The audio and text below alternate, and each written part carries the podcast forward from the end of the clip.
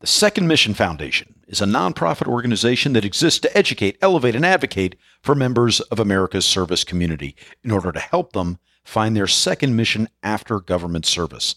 Second Mission Foundation was created by and for the members of America's service community. That means members of the armed forces, first responders, security contractors, etc. Second Mission provides these veterans the opportunity for them to tell their stories, reach their goals, and make their voices heard through educational outreach, entrepreneurship support, and community involvement. For everything going on at Second Mission Foundation, go to secondmissionfoundation.org. That's secondmissionfoundation, all one word, .org, secondmissionfoundation.org. Profiles in Havoc is a Havoc Journal podcast. The Havoc Journal seeks to serve as the voice of the veteran community through a focus on current affairs and articles of interest to the public in general and the veteran community in particular. Havoc Journal strives to offer timely, current, informative content. If you haven't been there in a while, go check it out. You owe it to yourself to see what's going on at HavocJournal.com. Read the most articulate, opinionated, thoughtful, and provocative veteran writers writing about the nation, the world, politics, national security, culture, fitness, movies, etc., etc., etc. List goes on and on and on. Havoc Journal is always expanding, always striving to improve their readers' experience. Check it out, HavocJournal.com. That's Havoc with a K, Journal.com, HavocJournal.com. My guest this week was Lori Butierries, who I've gotten to know more and more over the past, year and a half, largely through the Havoc community. Lori, I don't want to say too much, but I also don't want to say too little in this intro. This was one of my favorite conversations that I've had so far on the show. I laughed and cried during the episode. Lori is just, I'm so impressed with her, with what she's done in her life, how she's dealt with, some pretty significant emotional events in her life. Ones that I think a lot of people would take their hats off to, and she's handled them with grace and resilience and a toughness and a laughter and a humor that I really, really respect. I think there's a lot of, it's just inspiring to see somebody that handles things as well as she does. And that's me saying that. I think she is very, what's the right word? I think she's more nonplussed with her own efforts, as I guess a person is when they're living their lives and are privy to all of their thoughts. But from a third person objective opinion, I think she is just an incredibly impressive person. And I'm so impressed with what she's been up to. A little bit, just some bullet points so you guys know what you're about to get into. Lori is a Navy combat veteran. Did a tour in Afghanistan. She has gone on to be a writer, writing frequently at Havoc Journal, several other publications. She wrote a book called Gift from God about her, mothering an autistic child. And that's her daughter. And then her son has a terminal illness. As you will hear in the episode, he was supposed to live, he's given 2 years to live. He's now 14. Which is a hell of a testament to Lori and what she's done as his mother. She's been a tireless advocate for Afghan and Iranian women, especially in the wake of the withdrawal. And we talk about all this in the episode, so I don't want to give away too much now, but just really fascinating, heartfelt, interesting person. And as I say, she's fucking funny. She just really cracked me up. I think, there's, that's one of the things that's always said, about the Jews, that they've survived so many horrific things because of their sense of humor, because they innately turn to humor as a coping mechanism. And, we brought up a vet rep we talk about all the time, how Mel Brooks was a combat veteran, and Mel Brooks, fought in the Battle of the Bulge and had every right to just write "No shit, there I was" stories. And instead, when it comes to World War II, he writes "The Producers." That's his take on Hitler. It's just, it's such a creative and healthy and resilient way of looking at traumatic circumstances. And I think Lori, though she's Irish, not Jewish, exemplifies a lot of that. And it was a pleasure to talk with her. And I just had a blast talking about things. Okay, without further ado, let's light this rocket. I'm Christopher Paul Meyer, and this is Lori Butierries' Profile in Havoc. All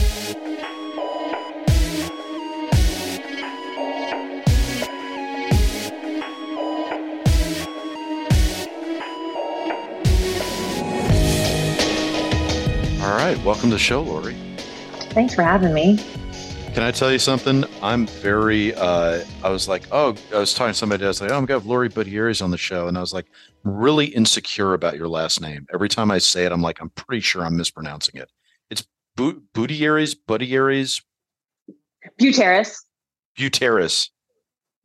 It's similar to Gutierrez, just with the B Butierries. And an S. Oh, okay. That makes me much more secure in saying it.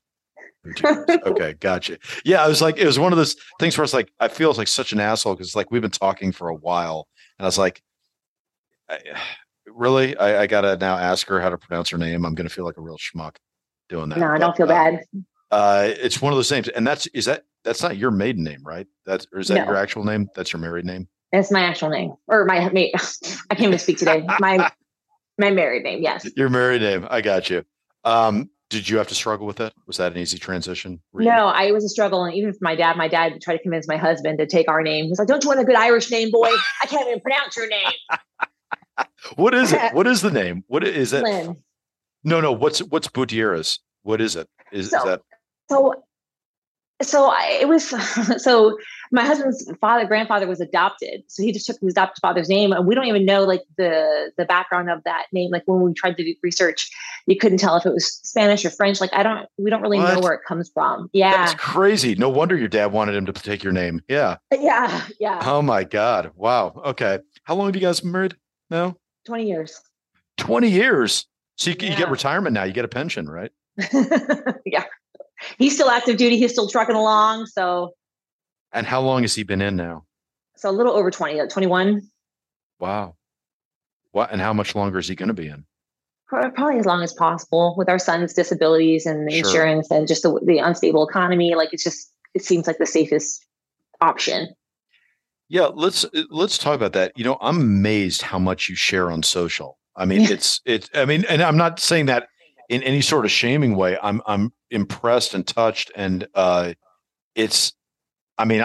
hat is fucking off to you. I'm like, the amount of knowing what you've done in life and then knowing how much you still continue to do, the amount of love and care and all that you pour into your family, and especially with PCS moves and all that, I was like, I was wincing. I was like, and they're making their PCS. Oh my God, that's hell. Does it feel like a normal battle rhythm to you now? Does everything feel, is it always rocky, or is it, there's a stability that you kind of reach and a normalcy that you reach with it? There is normalcy, like you adapt, and it just becomes your new normal, these life's challenges. However, since moving back to Florida, we were originally from Florida. My husband and I both enlisted from Florida, and we've been gone this entire time.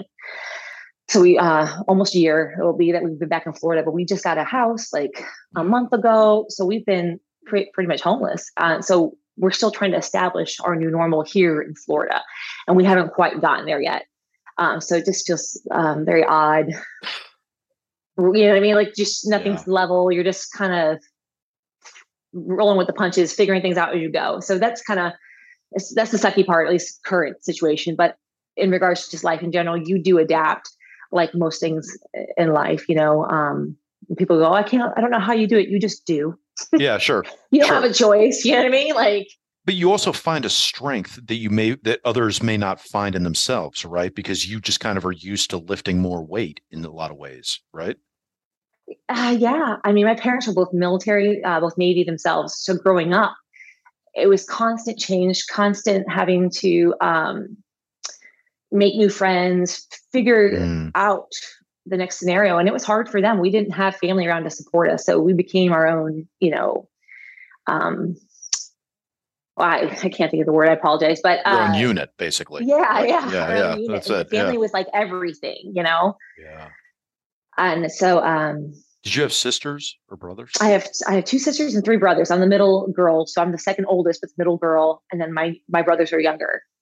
Wow. So, since you didn't have extended family around, they really built out the tribe inside the house. They sure did. Kids.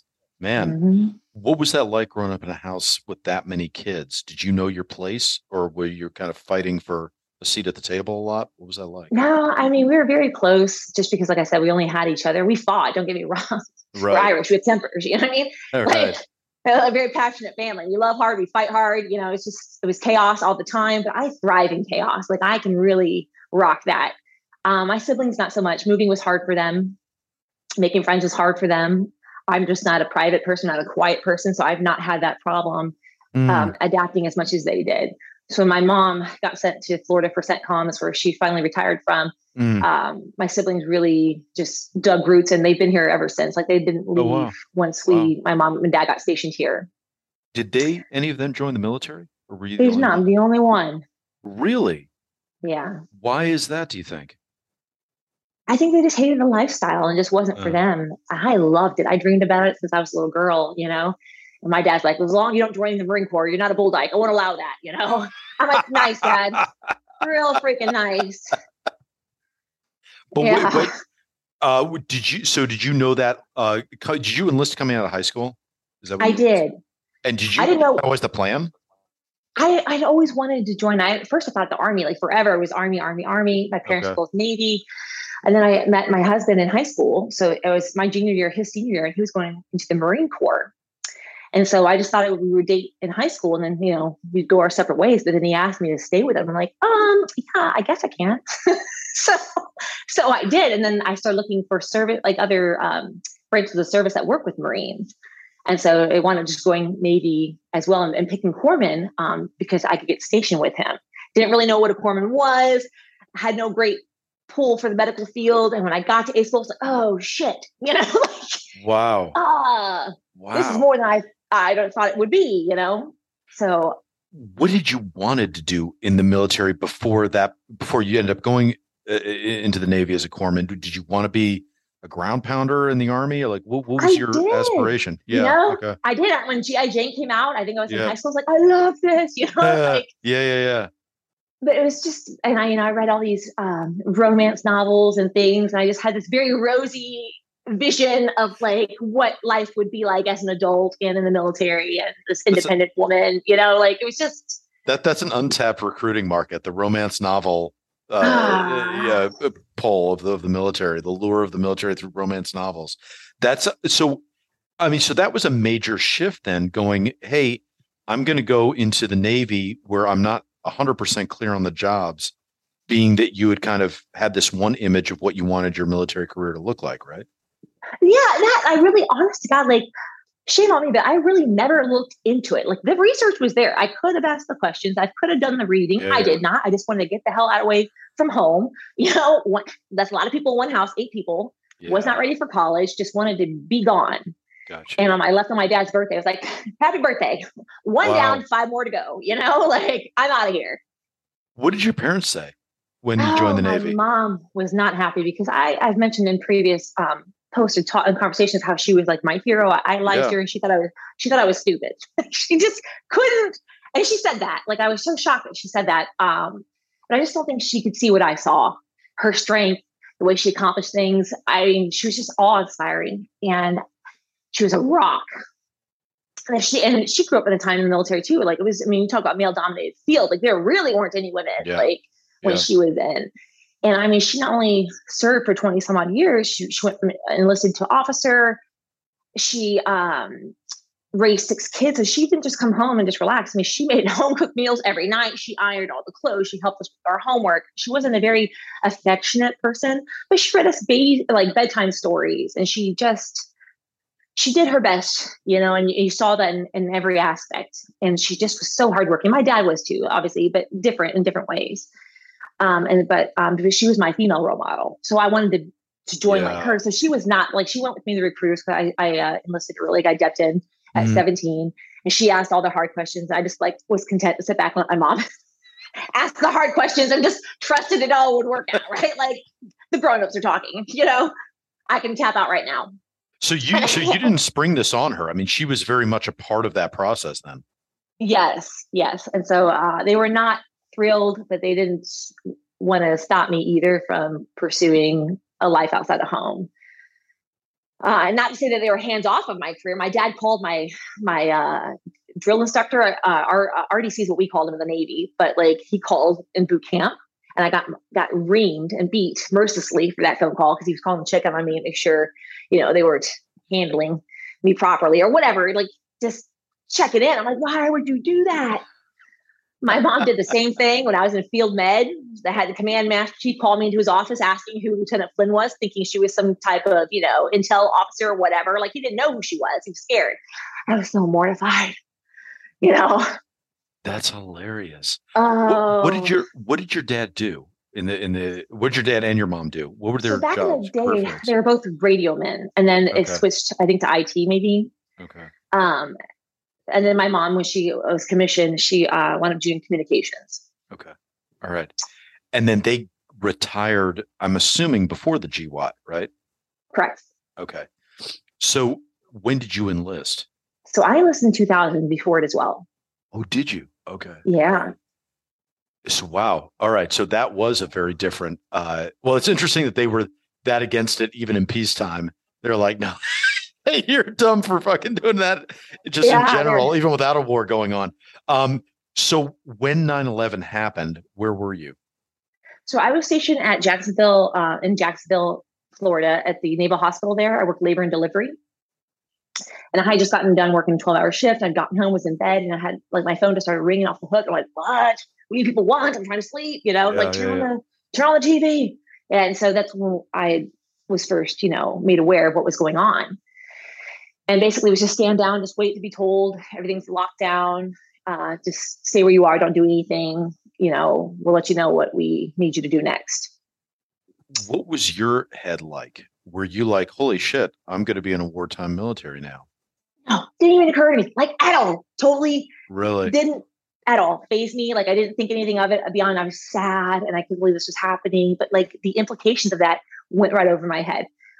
Because I went from like, work in the hospital is very much like being a civilian still, like, you know, it's not very military. Yeah. And so I still hadn't really had a taste of that other than boot camp and ASL, right? Like I worked labor and delivery for 2 years. It was real chill. I loved the job, but it was very much just simple. I didn't have these high expectations of just doing good in what I was doing at the hospital. Did you think prior to 9/11, were you thinking that this was going to be your career? Were you like, I'm not just learning a skill, but this is something I'm going to be doing here in the military for the next 20 years? Or was it taking one step at a time? No, I loved it. So once I finally, you know, got into, you know, understanding like the full aspects of my job, and realized, oh, I really have a calling. Like, I really like this. Like I enjoy taking care of people and I love the technicality of it. I love the orderliness of it. Like I love being part of something bigger than myself. You know, when you're helping somebody, like that really meant a lot to me. And so I really enjoyed it and had no intention of ever getting out. I was going to be a lifer. I don't want to say, I realized I just skipped over something I really wanted to double down into. How is it working out with your husband? Were you able to be stationed and co-located together? Was that working out well, or did the military, the DOD, have different plans for you guys? So we didn't get married until 2002. So we had that 2-year stretch where we were separated. So he got stationed in Jacksonville, North Carolina, and eventually he got sent to Germany. I got stationed in Jacksonville, Florida. So we did I would travel to see him because he had a motorcycle. So I would drive to go see him on the weekends and stuff. You know, long distance was hard, you know, rack up like $500 phone cards, like phone cards. I got a passport to go see him. Like it was really hard, but we committed and we did it. We wrote letters all the time, like when he deployed. So when we finally got married and we lived together, we only lived together 7 months, but not consecutively. It wasn't until after I got out and we moved to Hawaii and we actually lived together that we were like, oh my God, like this sucks. Like having to cohabitate with somebody, you know, and get used to it. We had not gotten used to each other, even though we'd been married 3 years at that point.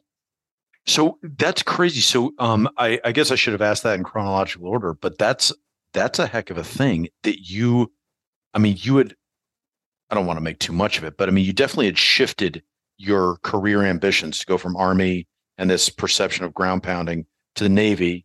And now you're working in a hospital setting, but you guys aren't even together. Like it's not even playing out. Like, were you disappointed? Were you like, oh man, I should have planned ahead for that. That's on me. Or were you totally cool with the fact like, oh yeah, well, we weren't married and right. The DOD is going to do whatever DOD does. Exactly. So I was just like, oh, well, it is what it is. What's next? What's next steps? How can we, you know, move forward? And that's kind of always in my mentality. When I got a problem, I'm like, okay, well, that sucks. Now what? And then, yeah, you know, thriving in chaos. I really do. Yeah. And so it worked for me and I just made it work.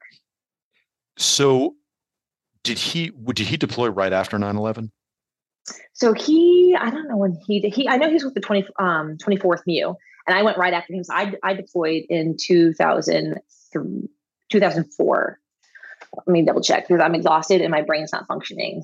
I just did a check. Yeah. I know you've written about it a whole bunch. Yeah. I know. I should know at this point. Yeah. Yeah. So I did deploy in 2004. So he must've deployed in 2003. Okay. So, when did things, so let's go back to after 9/11, immediately after. First off, what was your conversations like with him? Was there any sense of trepidation? Was that excitement? Was he G'd up? Were you G'd up for him? Was you starting to wrap your mind around the fact that you were maybe going to have to get involved in outside of the hospital? Like what were the conversations like between you guys after that? Well, my husband was thrilled. Like that's what he joined the Marine Corps for. Like he was loving, like this was like his thing. And when he deployed, he was like big visions of valor and like war. And the funny thing is he never saw combat. Huh. Yeah. So that wasn't, he did go into Iraq and I think he like did work ups in Albania, but as far as I know, like it was pretty, you know, easy deployment, came back on time, didn't get extended. There's, you know what I mean? And I want to downplay his story. I don't know exactly all the ins and outs. No, yeah. Yeah. But, and I was like, I sent like bunches of care packages, really had fun sending in care packages and writing letters. Like, it was like, this is great. Like, you know, how romantic or whatever. I feel like such an airhead, like looking back and I tell these stories, like it's not very impressive. Right? No, but you know, but it shows some resilience because it's like when you're not thinking about it and navel gazing that much and you're just kind of like, yeah, all right, cool. Yeah. We're doing this now. I mean, man, it puts you in a good headspace to be able to cope with whatever comes. Yeah. I was always happy, pretty laid back, you know, just, you know, that young and dumb really applied to me. I just was so naive and always in the clouds and, you know, like, oh, totally. Yeah. That annoyed the crap out of the guys when I was in the field with them. Like, Doc, why are you always smiling? You're getting on our fucking nerves. I was like, well, this is like a once in a lifetime experience for me. Oh my God. That's so funny. I'll never do this again. Ridiculous. You know? Uh-huh. Like, oh, I'm just so happy. Yeah. So what was that? What's that transition like? How does the Navy manage that to get you from, what was it, prenatal care to field med, like, and supporting a line unit? How does that happen?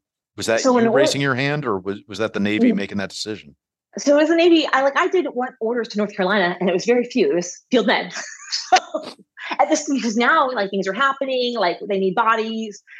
And so I was like, well, I guess it shouldn't be that bad. It's just another school, you know. I was not prepared. Okay. We did not maintain weight standards in the hospital like you do in the field. Like I could swim for my PRTs and I was great at floating and I was great at like pushing off the wall. And like, I didn't have to do I'm not a swimmer. They all thought I was drowning because I just had to do what I had to do to get from point A to point B back and forth. Like I'm doing side paddle, back paddle to the front. Like they all thought I was going to drown because I'm not a very good swimmer, but I passed. Right. So then I get orders to field med. I'm like, we can't be that bad. Oh my gosh. It was a nightmare. And I was not within weight standards and just the physical readiness and the mentality for field med switched from, you know, hospital medicine to field medicine. And I'm like, what? When you talk triage and how you care for patients and then having to learn about the Marine Corps, the battalions, the companies, the squads, squad formations, like digging, fighting holds and land nav. I totally failed with land nav. They just told me to hold the map. Just hold map, Lord. Just hold them back, you know, like, oh my God, I stepped like in a pile of, like, I guess, was it yellow jackets that bury their nests in the ground? Stepped in a freaking nest. It was getting chased and screaming like, shut up. You're going to give her a position away. I'm like, I don't care. I'm like running, you know. I have like so many stories like this where it's just a mess. I wound up, and unfortunately, having to go through field med twice just because I just was not ready. It was one of my biggest embarrassments professionally, because I'm such like, I am a hard worker and I will do what I have to do, as much as I joke and make fun of myself. Sure, like, sure.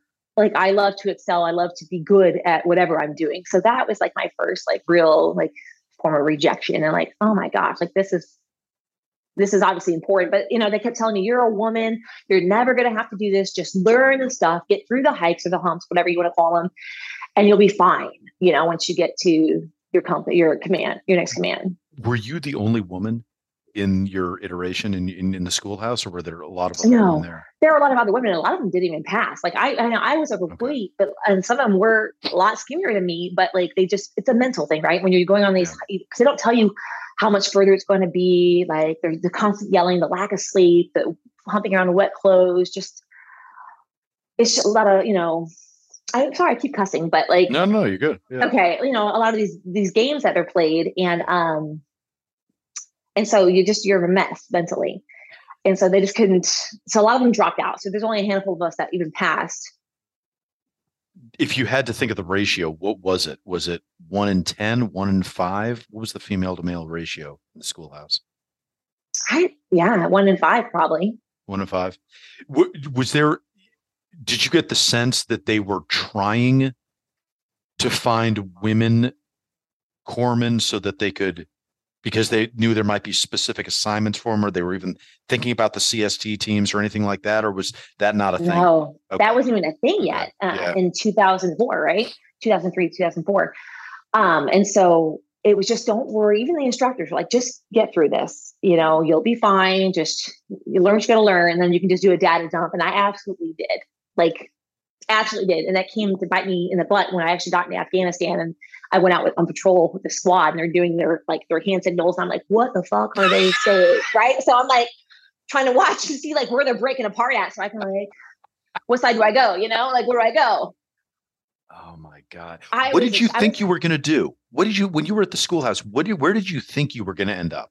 At a clinic, in the rear, like at a hospital, like, you know what I mean? In Kandahar, chilling on the base. So you thought this was just a necessary tick the box school. Yes. Okay. Gotcha. Yes. Like, yes. And I didn't. Was this supposed to be necessary for you to be deployed?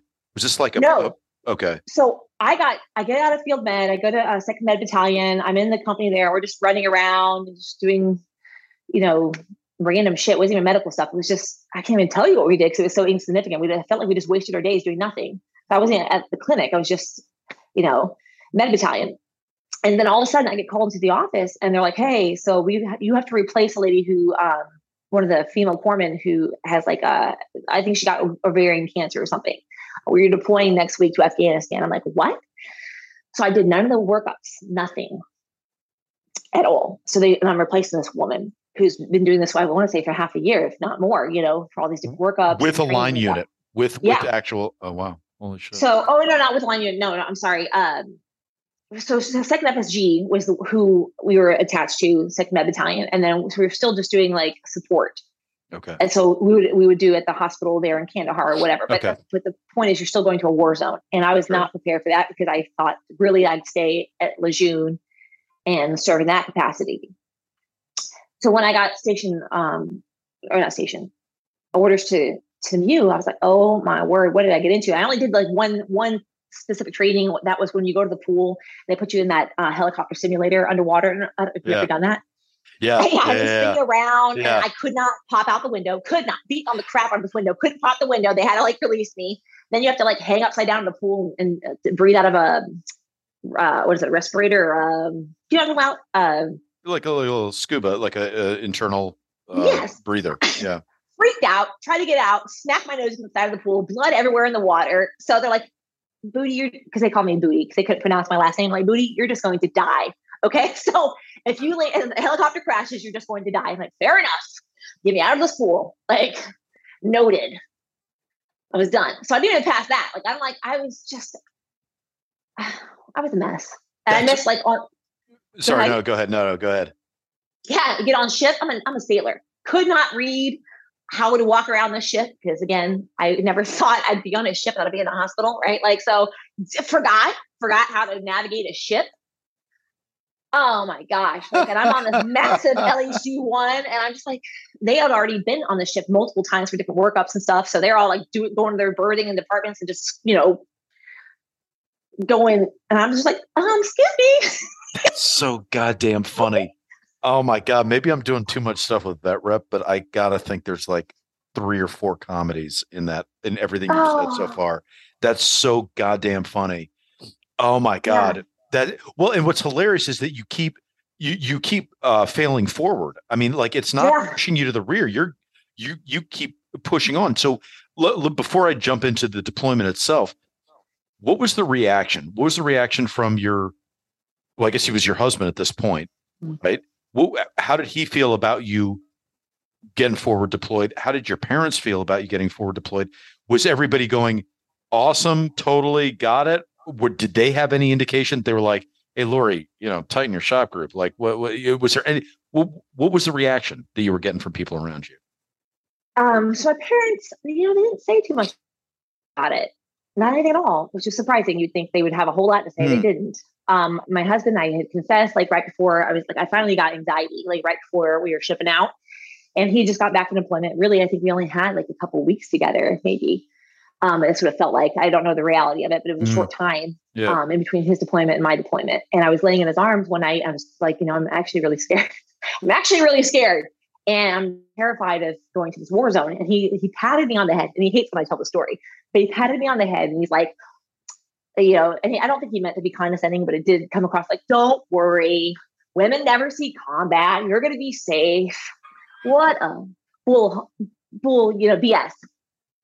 I was so mad at him. I wrote him a lengthy letter once I got there. What? So, did you have a chip on your shoulder about that? Was there part of you that was like, yeah, I want to push as close to the front as possible. I want to get in the shit a little bit.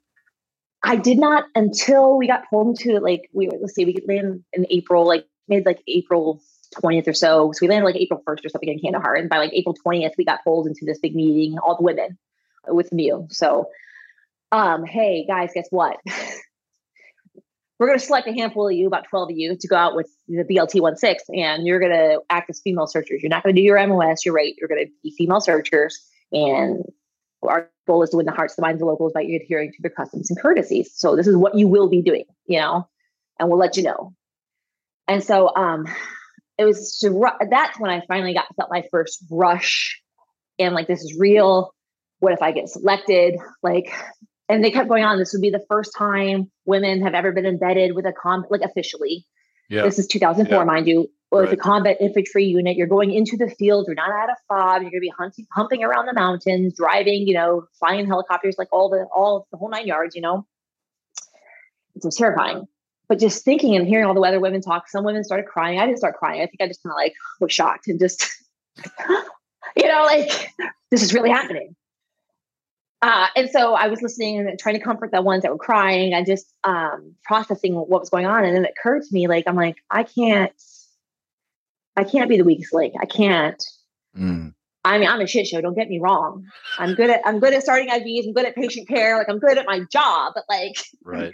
I'm constantly getting yelled at for my unprofessionalism because, you know, everybody's honey, darling, baby, because I can't read name tapes. I'm blind, but I refuse to get glasses because I'm also vain, right? So I can't read your name tape. Like,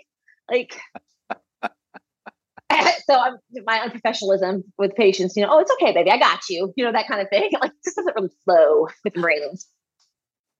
But I was like, I can't fail at this if I get picked. Like, I can't come up short. Because if I come up short, then every woman comes up short. Like, sure. You really do get judged as a majority. It just is the way it is. And so I was like, oh, Lord Jesus, please don't let me be a joke. Don't let me let these women down. Don't let me let the company down. You know, I got a job to do. Let me do this job equally well. What did that mean then? what did you have to, how could you tighten up your shot group? Was there stuff you, I mean, was it a matter of going and picking somebody's brains? Because at this point, you're already out there. There's no pre-mob at this point. So what do you do to get smart? It was hard because I was such an outcast because I didn't do all the workups. I hadn't built those relationships. I, you know, my knowledge of the Marine Corps is very generic. A lot of it was like, boop, like, you know, dump when I just done field med. You would think it'd be really fresh. No, not so much. I was like, don't need this, you know, like, oh, so I just was really out of my element and just kind of floundering in the water, just kind of keep my head afloat. I just was very hard to make friends. Women in general are hard to befriend in the military. Just they're just the relationships are not the same as the men that the men have, you know? Sure. And so I didn't really have anyone to turn to. And so I just like, okay, let's just see what's going to go next and take what I can. Like I was like a sponge, just absorbing everything that I could at that point. Like I wasn't so in the clouds anymore. I was really trying to take in, and I started journaling and trying to write things down. My memory is garbage. So I could just stay focused and do what I had to do. And so unfortunately, I only, when we talk training for being a female searcher, it was one day or one, not even a day, like a class of how to search a body from head to toe. Right. And here's the credit card swipe and make sure, you know, you do all these other, now you're good. But, oh, okay. But not how you're, what to do within the company. Like what, like, standing watch, going on patrols. Like none of that was expected of us. Like nobody wanted to talk with us, like, because these men have never worked with women. They didn't know how to incorporate us into their jobs because we hadn't trained together. Like it was very, and then they didn't pass information to us. Like they passed to the rest, like guys would, you know, form up, and we weren't part of formation. Like we really were kept in the dark about where we were, what was going on. Just, hey, follow us. We're going to go to this village. Okay. Now you come here, you go in there. It was just like, okay. It was hard. It was hard. This Helmand? Where were you? Yeah. So I have my group. So we flew, let's see. So we flew into the mountains. It was hard to reach. You couldn't get there by vehicle, like where we flew. Okay. And I'm trying to think of the, because again, they didn't really tell me. I didn't know half the shit I know now about my deployment until I was reading up on other people's write-ups after the fact, like years after the fact. Wow. So yeah. So you're not sure where you ended up in the country. No, like I have the grid coordinates, and I know that like some of these places, like, and I tried Googling them, like, so here, mountains of Afghanistan. Don't know. They called it Walton's Mountain, AKA the Bulge. Like, so we had nicknames for these places, but again, like I didn't know what that was, where that was. I wound up getting like later on so there was an incident. When the 12 women we got, you know, deployed with a BLT16, and then we were separated into different companies, and then we were, you know, told to follow along and just do exactly what the guys were doing. It was fine, like not a big deal. But I think some of the women had unrealistic expectations of what that would look like, and so they didn't come prepared. They didn't bring enough feminine products out. They didn't bring enough meds out, because you know how it is in the military. A 10-day op is never just a 10-day op. Like you have the risk of being extended. Things change. And that is exactly what happened. It was supposed to be a 10-day mission, and we got extended out into the field. Well, one of the women wound up having a medical issue because she didn't have her thyroid medicine.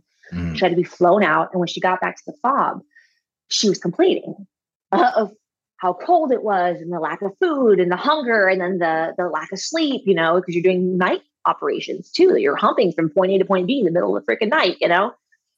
And so just going on and on about how horrible it was. And so they took it as abuse, like the higher ups, and they wanted to pull all the women out of the field. And the CO of the BLT was like, no, you can't do that. Like we have to have them for this operation. Like it's a must.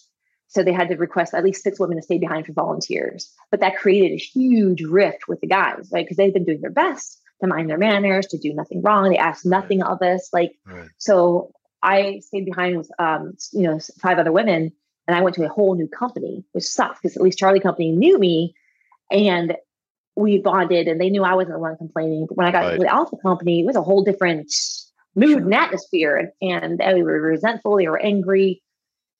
I mean, I had one guy who did like during a day, like, you know, it gets to 120 degrees during the day, and we're humping like, I don't know, it's like 9 miles or something. It was something ridiculous, right?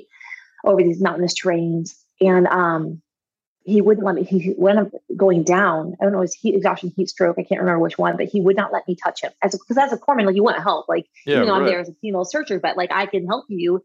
And that he was, don't touch me, stay the hell away from me. And that was very much the mentality of everybody there. Like, don't even look at me. So it took some time to win their trust and then for them not to be so angry at us. I know we've talked about this before on this show, I think, but just especially now with having this fully fleshed out context, how was it with the other women? How did you feel you were stacking up with them? How were the relationships? How was the bonding or lack thereof? And how was the professionalism? How was the skill set? How did you think you were measuring up compared to the other females? So I honestly didn't really compare myself. We were in it together and we just tried to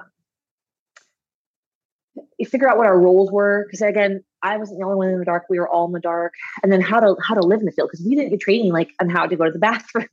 Like I had to drop trow in the front of the whole company. Because we were, at this point, we were doing a convoy from one destination to another destination. Don't ask me where, I don't know. All I know is we were in the vehicle and then we had to stop because there's an IED. So they had to call an EOD while we were waiting for EOD to come. I'm like, I really have to go pee, like so freaking bad. And they're like, well, you better hold it. I'm like, I'm going to pee all over this car if you don't let me go somewhere. So like, doc, you can't like stray from the vehicle. So I had to get down and like really walk around the edge of the car and get to where the wheel is and squat right in front of the wheel, bare ass hanging out, all peeing around the wheel. Everybody's leaning over watching. I'm like, I'm just going to look up at the sky and like hold my pants so I'm not peeing on my pants and just pretend you're not watching me pee. So modesty goes out the window. You just can't have that in the field. Yeah. It's just, you know. How were you feeling mentally? Did you feel like you were, talking about thriving in chaos, did you feel like you were thriving in chaos? Did you feel like was this too big a boulder to push up the mountain? Like, where were you at? I was the comic relief for the group still. Like I lost my belt buckle peeing down the side of the mountain one night. All you hear is clink, clink, clink, clink, clink. I'm like, oh shit. You know, there goes my belt. So then I used a cravat to hold my pants up, you know? And then my helmet broke. So they had to zip tie my helmet and they're like, Doc, you were such a mess, you know? And then I had no upper arm strength. So when you're trying to haul yourself up into the 7-ton with all your, you know, you throw your shit up and then you try to haul yourself up with your flat on your helmet. I couldn't do it. Then I had to scale the wheel and shimmy along the edge to get into the back. And by the time I'm in the back, I'm hanging out. I am the last to get in because it took me so long. And then they're like, "We'll just hold. You have to sit on the edge." And then they had me hold one of it's a mortar, like a big tube. Do you know what I'm talking about? It's for one of the rounds. What is it called? I think. So like, Doc, you get to hold on to this because you're the last one in. So I'm sitting with my feet hanging out of the truck, holding this big round. Somebody's got the back of my flak. My helmet's flapping everywhere because it's zip tied on, and it's just like, oh my fucking god. Yeah, oh, and so funny. Such a shit show. My doc, you were like a negative 100 cool points, just so you know. And then when I get out of the 7-ton, I fall every time because I just can't land on my feet. Like I just flat hit the deck. Look, I'm projecting. I know we've got almost 20 years between these events. So you get a lot of perspective then, but it seems like you were pretty resilient about it though. Like you weren't beating yourself up too much. Did you just laugh? No, I just laughed and just said, okay, pick myself up, dust myself off and move on to the next thing, you know? And I just made sure again, that I stayed out of the way. I didn't cause trouble. Like I just did what I had to do. I offered to take on watches like, Doc, you want to stand watch? I'm like, well, I don't really know. Like I'm riding with you in the vehicle and you guys were all standing watch. Like, shouldn't I? I didn't have MVGs. They're like, well, you don't have MVGs. I'm like, well, I guess by the time I see them, if you all haven't seen them yet, anybody else hasn't seen them, we're all screwed anyways. So like, you know, but I'll take a watch. But I swear those fuckers woke me up earlier than they should have. And like, you know what I mean? I swear. They were like, roger that. So because I felt like mine was a little longer than most people's watches. You know, I'm just saying. How did it feel for you to be out in, in the combat environment? Terrifying. Were you scared shitless every day or did you start to normalize it? Not at first. First you normalize it. You just walk around. You're humping from point A to point B. You get the blisters, the sun, the dehydration. You're exhausted. You keep researching villages the compounds that you've already searched. Like it's just constant searching, right, for intel, people, for ammunition. We found lots of caches up the mountains and behind closed walls, and that was kind of like fun, hauling stuff down. You do a line of people, and you just start throwing the boxes of weapons and ammo down, and EOD gets called in, and they blow it up. One time they forgot to tell us they were going to blow it up, so they do it in the middle of the night, and we all jump up, like, thinking we're under fire. Douchebags. I mean, that was terrifying. But we didn't come into contact with the enemy until June. Like, so we had already been out for a couple months, like April. But we didn't come into contact with the enemy until right before we were supposed to come out, which was in June. And then it was like 4 or 5 days of just constant attacks and ambushes. It was nuts. And when we were driving up to the first encounter, I was like, just pray and like, please, Lord, don't let me be one of those women who scream or who cry, or like, don't let me break down. Like, let me be able to function how I'm supposed to, you know? And I didn't, thank God. Yeah, And it was kind of like, I was trying to describe it to my therapist. it's like out of body, right? Like, I felt like it wasn't really like watching myself through all this. I was calm. I was collected. I just had my little 9mm out. Why? I don't know. I'm not even supposed to engage, you know, but I had my little 9mm and I'm running around trying to see where the guys were going, because again, I was not part of their teams. So I'm like, where am I supposed to go? Oh, there's a Marine. Let's follow him. Chasing this guy, following him. I mean, bullets are raining down on us, you know, from the mountains. We're at this village and they're just like, I mean, hitting the feet, hitting the wall. Next thing, oh shit, in my head. Like, I'm not saying this out loud. Right. A lot of this is internal dialogue that I say or do, right? And I get behind a wall and I'm like, I don't know how we, you know, I'm checking myself and I'm looking around. Nobody's wounded. I'm like, that's amazing. Like, that's a miracle. I don't know how many of us are not wounded. And then I look up and there's a Marine. He's got a, I don't even know what the gun is. Like, it's got a stand, it's a big gun, big ass bullets. He's like shooting at the top of this building, right? And he's like, Doc, do you want to get some? I'm like, no, I'm good, baby. Thank you. Right? Like, I'll see you right here. You let me know if you need me. Did you ever start to get used to it? Did you get used to contact? Did you get used to reacting to contact? Did muscle memory start to kick in? I don't know if you ever get used to it, because a lot of it was unexpected. Like, you're being ambushed constantly, right? And just being on edge all the time. It was just hard. It was hard on your nerves. It was just, you could see the morale of the group start to go down the longer this dragged out. And, you know, we were in danger because, I mean, we were at our halfway point of the Mew. It's not a little closer to going home. We thought we were coming out of the field. Now, like, no, these things are going great. We're going to extend you out here. And so the guy's like, are you shitting me? We already lost a guy. 6 more were wounded. Like, they're just, you really felt your mortality, you know, and you were scared. I mean, I remember being on the mountaintop as our COC was, right? They placed it on this one mountain one night, and the guys, they finally brought in mail. And then we were eating cake in a mason jar that one of the guys' moms had made. And we're listening to a song by John Michael Montgomery, Letters from Home. And we're crying, like all of us. We're all dirty. We're eating the cake with our dirty fingers in the mason jar, listening to Letters from Home. And we're not sobbing, but you can see the tears streaking down our faces, all of us. And they're like, Doc, don't you dare fucking tell anybody about this. So I am, but just not saying your name. You know what I mean? Like, but like, it really impacted us, and you know, all of us. It was hard. What did you find? So, I mean, I guess there's 2 ways you can take that. It can either start to break you, or you can learn from it and find muscles that you didn't know you had. What did you find? What was going on for you? And so I was surprised, because I was still like, I was not a lean green fighting machine. I was in decent shape. You know what I mean? I just got done with field med. They beat me for 2 rounds. Like, so I wasn't in bad shape, but I certainly was not like a Marine female. These women were like top notch. They were the Army chicks, you know? And I was like, not. And so I was surprised that I could hang in there, but just, you know, it's always, what do they say? Mind over matter. It's just keep going, foot in front, one foot from the other. Just keep going. Don't think about it. Just let your mind go blank, you know, just keep pushing forward. There is an end in sight. What mentally were you holding to get through the deployment? Was there anything? Were you praying more? Had you made peace with the possibility of death? Were you just not thinking about it? What was your coping mechanism, I guess? I did pray, and I attended some field masses, you know, that they had, and it just kind of felt empty. I talked to God a lot, like in my head. I'm like, okay, God, I cannot die in this godforsaken country, or I will come back and haunt somebody. Like, this cannot be it. I've done nothing with my life. I don't have any kids. I have no legacy. I have like nothing to like be proud of or people to even like really remember me by. It just cannot be it. And then I start like bargaining. Okay, so God, here's the deal. Like, if you get me out of here, I promise, you make this like list of promises that you can be this better person. And so I was doing a lot of that inside my head. Uh-huh. While I was out there, I had my picture of my husband in my helmet. So I carried that around a lot.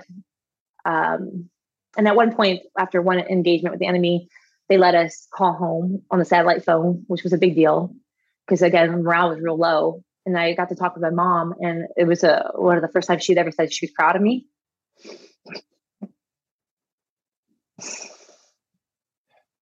That's a moment. Yeah. It was a moment.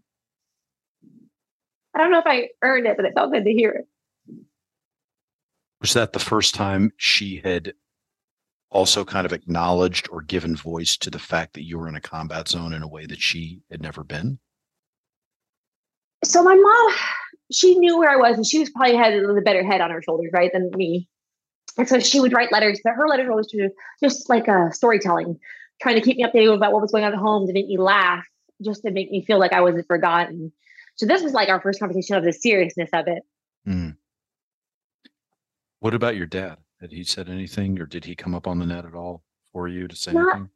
Not really. Like, my dad, I know that he loved me, and I know that he cared. It's just, he's just not one to talk about that kind of stuff. So, I mean, I don't even know if he ever wrote me a letter, but my mom would speak for the both of them. Your dad and I, or dad this, mm-hmm. or, mm-hmm. would tell stories. I used to love to read the letters my mom wrote to the guys in the when we were traveling. I'd sit around and I'd read my letters, and they would laugh, because my family's just as messed up as me. Like, my siblings and my dad, especially, like, that. My mom was always like, "You're just like your father." And that's not always a compliment, but I'm just saying. So there's a lot, to keep people entertained with, at least when we were out in the field, in the letters my mom sent. Was there a sense, I want to go back to this because I just wonder if this would be an issue. Was there a sense that you were doing something in the military after only a few years in that your parents, with over 40 years combined in the military, had never done? Was there ever that sense that, not holy shit? Me. Okay. I just didn't have that like bigger picture. Like, that is not at all how I thought. Like, I wasn't really looking back. I didn't develop that, type of thinking or awareness until I was much, much older, probably after I became a mom. And only after I had children with disabilities did awareness start to kick in, right? Like, I started thinking more deeply, feeling more, and just really trying to analyze stuff. That just wasn't my personality. Like, that had to develop over time. Are your parents still around? They are. Have you ever talked about this with them now after the fact, this many years later? Has there been perspective? Is there ever a sense, have you guys talked more about your experiences? Is there just been any more feedback based off of what you went through? Really? I mean, I write about, and I'll say, hey, I wrote an article about, X, Y, and Z, and I'll put it up there. So if they want to read it, they can. Because I have a hard time sometimes. You would think it'd be easier because it's family. Mm-hmm. It is not. So it's easier for me to write than it is for me to speak. Wow. I'm more articulate. And there's more thought put into what I'm saying when I write versus when I'm just candid like this. What about your siblings? Did they, were they reaching out to you, or have they ever, after the fact, been like, wow, you actually really navied it up. You really actually did the military thing to the nth degree. Like, has there been an acknowledgement that way? No, just more like, oh, my sister was in the Navy. Like, she did this, and this was really cool. And they'll share things that I write. That's kind of, just, help supporting in that way. But my brothers really did look up to me. They looked up to me, I think, until I got out and became a stay-at-home mom. That's kind of when I lost some of their respect. Even my parents, they were not happy. They were pissed. Like, we raised you to be stronger than that. We raised you to be better than that. How could you do that? Why are you being dependent on a man? Like, it did not go over well when that transition took place. But they've always come back around. I mean, like I said, we love hard, we fight hard. It's just, that was a big deal. Like, nobody in my family had ever not worked. My mom was 20 some odd years raising 6 kids in the military. So it was, right. What are you doing? This is not who you said you wanted to be. This is not things that you had said you were going to do, What did they think you should do? Stay in, really? Yeah, I loved it. I was doing good at it. I mean, I joke and I'm telling you all these stories where I look horrible, but I really did do well, and I thrived. I had good marks, and I loved it.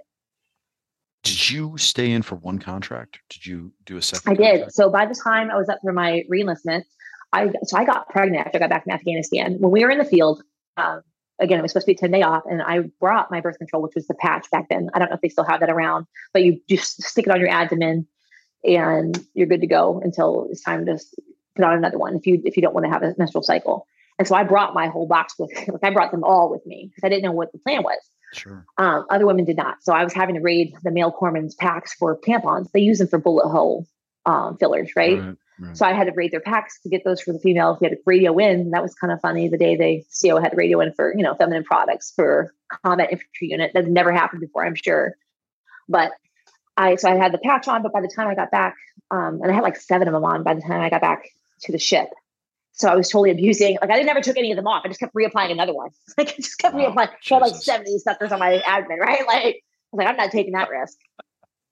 So by the time I got back on ship, I took them all off. And then when I get home, but within a month of being home, I got pregnant. I was like, oh shit. I never wanted to be a mom. Like, that was not in my future. I did not see myself as a mom. I didn't think I'd be a good mom.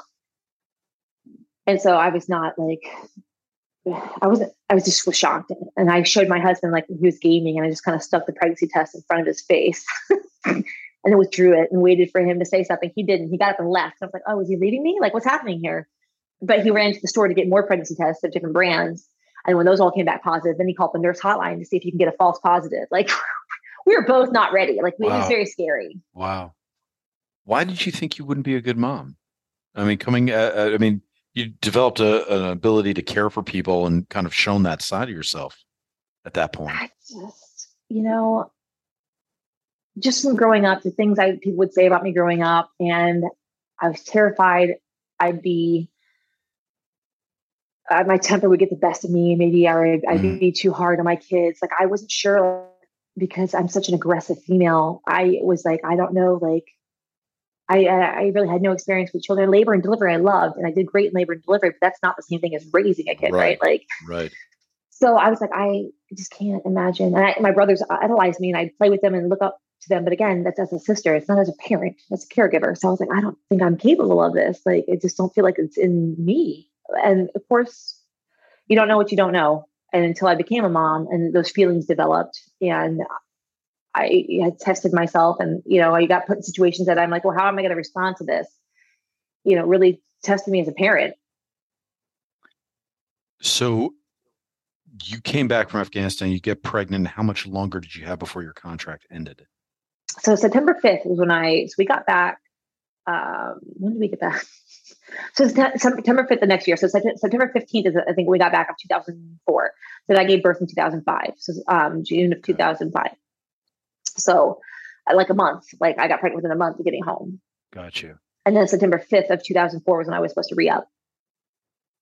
So I just given birth. I was on maternity leave. So I basically went straight from maternity leave to terminal leave. And my husband had asked me, he's like, hey, would you consider getting out and being a stay-at-home mom? I'm like, what is that? Like, I don't think I've ever met, like, I didn't know people still did that. I didn't know any stay-at-home moms. I'd never met one before. I was like, is that a thing?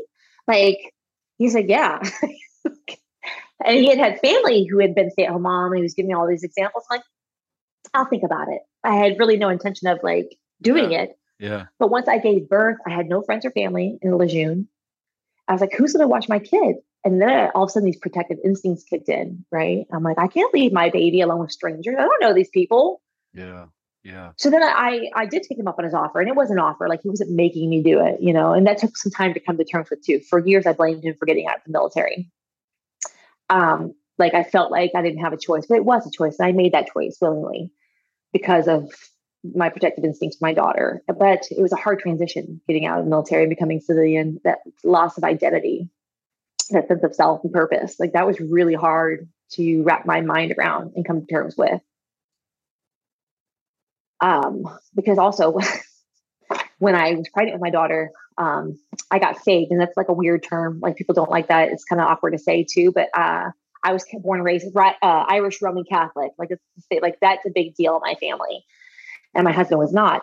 His family was Baptist, and then they were Protestant. And I don't even know what he believed in, but he just was like, so when we got pregnant, religion became an issue, right? Like, he's like, you're not baptized in the baby. I'm like, why not? Why can't I baptize in my faith and yours? Why can't we go to my church and then your church at the same time? Like, why can't we just be like, it's free for all? Like, and then they can just pick. He's like, absolutely not. He's like, do you even know what you believe? Do you know why you believe what you believe? Do you even know the history of your church? I'm like, so then I'm having to go do some research, right? So I can argue back because I didn't know, like, the things that he was asking me. Like, man, what a way to put me on the spot.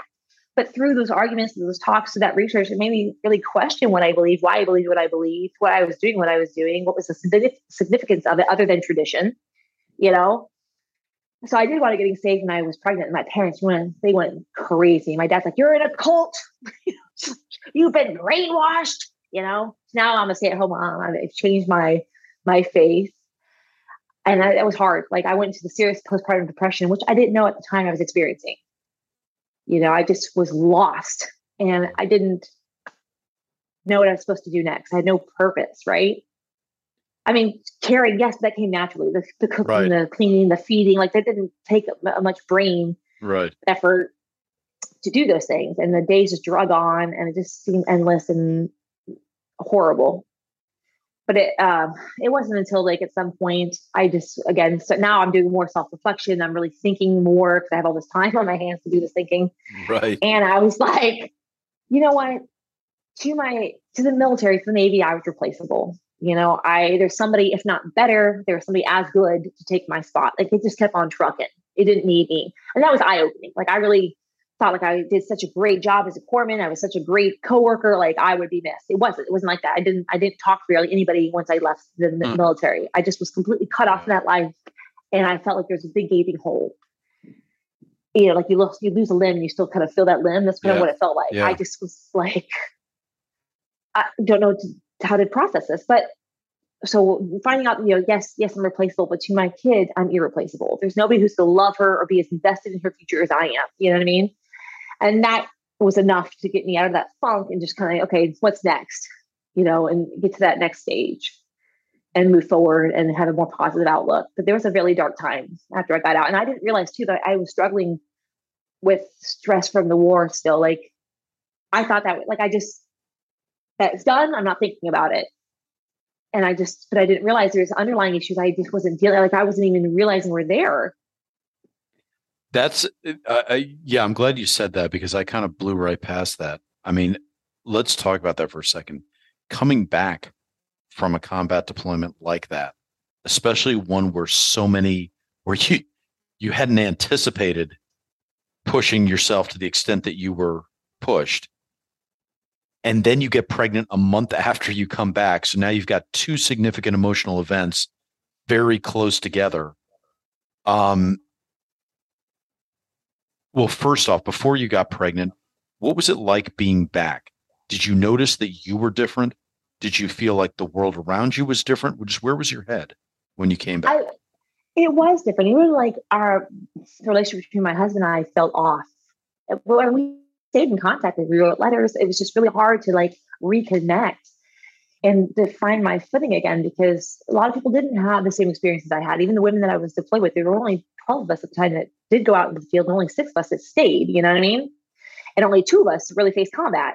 Huh.